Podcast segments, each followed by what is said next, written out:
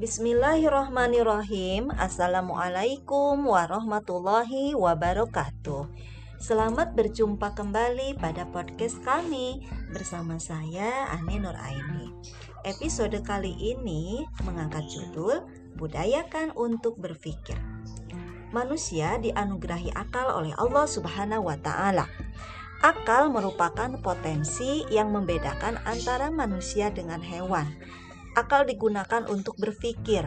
Banyak sekali ayat Al-Quran yang menyinggung manusia agar menggunakan akal atau berpikir.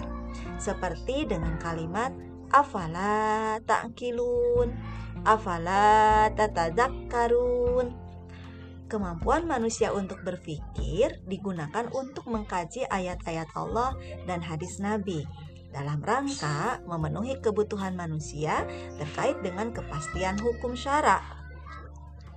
Inilah yang disebut dengan ijtihad. Ijtihad merupakan wilayah kerja akal.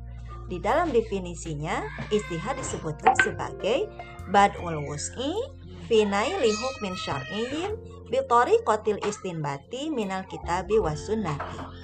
Ijtihad adalah mencurahkan segala kemampuan berpikir untuk mendapatkan hukum syara dengan cara mengambil istimbat dari Al-Quran dan As-Sunnah.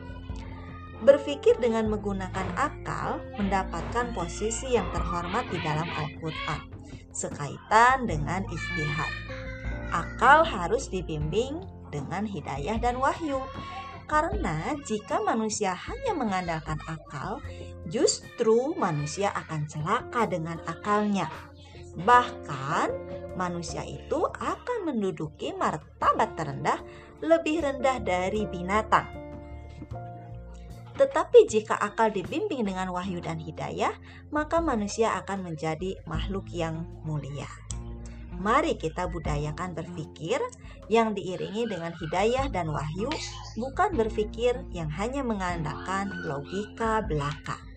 Demikian materi podcast kali ini, semoga bermanfaat dan tetap semangat untuk terus menggali dan memperdalam Islam.